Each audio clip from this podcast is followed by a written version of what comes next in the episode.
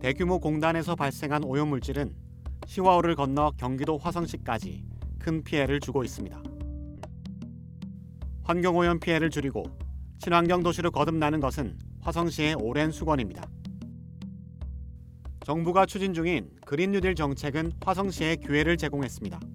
스마트 그린 도시 사업을 통해 생태 공간을 복원하고 대기질을 개선하겠다는 계획이 채택돼 총 155억 원의 예산이 마련된 겁니다. 화성시는 스마트 그린 도시 사업을 통해 오랜 숙원을 풀 수 있을까?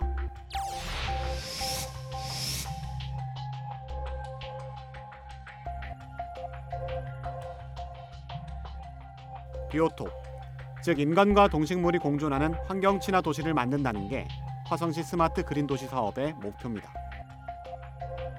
그린 생태 공간 활성화 사업 11억 원, 녹색 전환 도시 사업 54억 원, 청정대기 조성 사업 90억 원, 국비 93억 원을 포함해 총 150억 원이 넘는 예산은 시화호의 시작점에 위치한 화성 신도시 세솔동에 투입됩니다. 사업 계획을 하나씩 뜯어봤습니다. 전체 예산 중 절반 넘게 차지하는 청정대기 사업의 핵심은 보행로에 물방울을 뿌려주는 cooling fog 설치 사업입니다. 화성시는 cooling fog로 각종 미세먼지를 잡고 오존 발생도 줄여 대기를 깨끗하게 만들겠다고 밝혔습니다. 새솔동 6곳에 총 42대를 설치하는데 40억 원이 들어갑니다. 과연 cooling fog로 미세먼지를 줄일 수 있을까?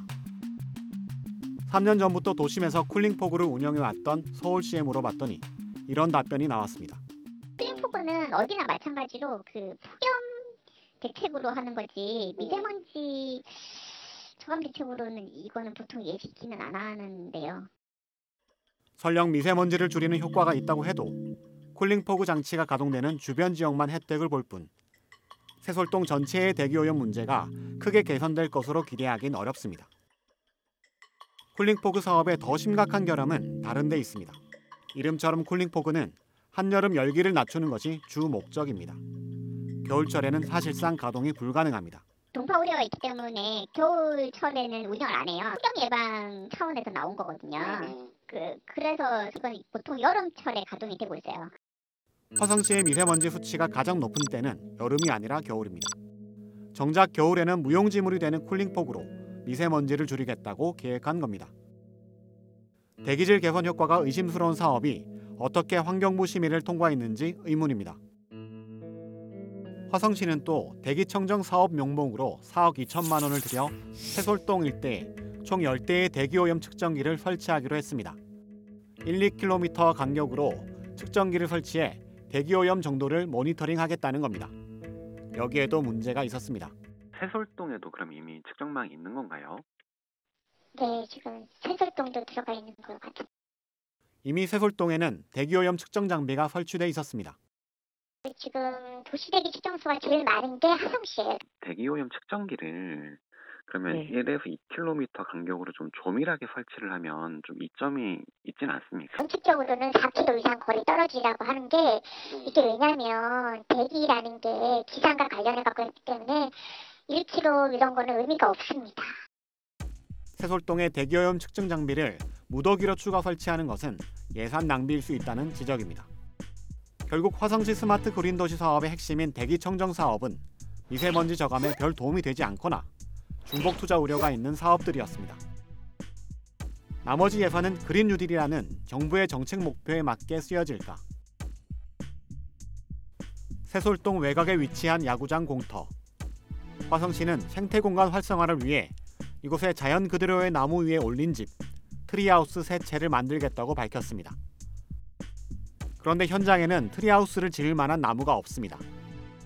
지금은 tree house를 지을 나무가 없다는 말씀인 거죠. 네, 아, 그렇게 큰 우리가 상상하는 그런 나무는 분명히 없는 게 tree house를 만들려면 나무도 새로 심어야겠네요. 그러면 그큰 나무를 저기 한다고 판단이 되면은 그거는 심을 수도 있을 거라고 생각합니다. 나무까지 새로 심어 tree house를 만드는데 약 8억 원의 예산이 들어갑니다. 지하 매립형 생활 폐기물 수거 장치와 분리수거 장치를 설치하는 쓰레기통 지하화 사업에도 무려 20억 원의 그린 뉴딜 예산이 책정됐습니다. 주민 반발로 쓰레기 집화장 설치가 어려운 주택가에 설치해 미관을 덜 해치고 악취도 막을 수 있다는 겁니다. 그러나 주민들은 원하지 않았습니다. 주택단지들 안에 너무 제일 좋은데 네. 균 수용성 문제가 있어요. 지하에 뭘 묻는 게 그렇게 어려울 줄 몰랐어요. 고압선도 지나가고 뭐 소진선도 지나가고 시민들의 의견을 제대로 묻지 않고 무턱대고 고가의 장비 구입만 추진한 겁니다.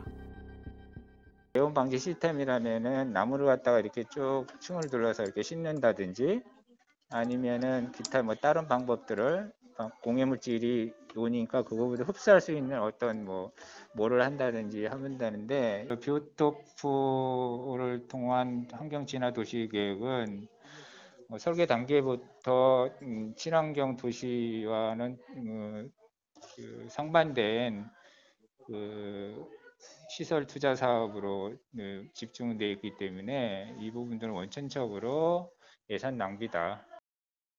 예산 낭비만 우려되는 사업들을 진행하게 된 배경을 화성시에 물었습니다. 아, 좀 양해 좀 해주세요. 저희가 아마 이 사업을 짤때뭐 진짜 무슨 재밌게 달리기 하듯이 하다 보니까 뭐 그런 측면이 있는데 저는 이제 우리 공모를 한번 몇 개월 않습니까? 아마 그때 공모 기간이 조금 짧았었어요. 환경부의 공모 일정에 맞추다 보니 무리하게 추진한 측면이 있다는 겁니다.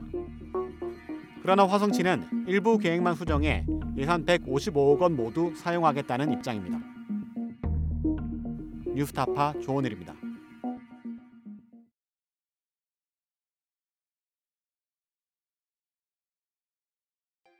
내 목숨을 걸어서라도 지키려고 하는 것은 국가가 아니야. 어, 분명히 소위 애국 이런 것이 아니야. 진실이야.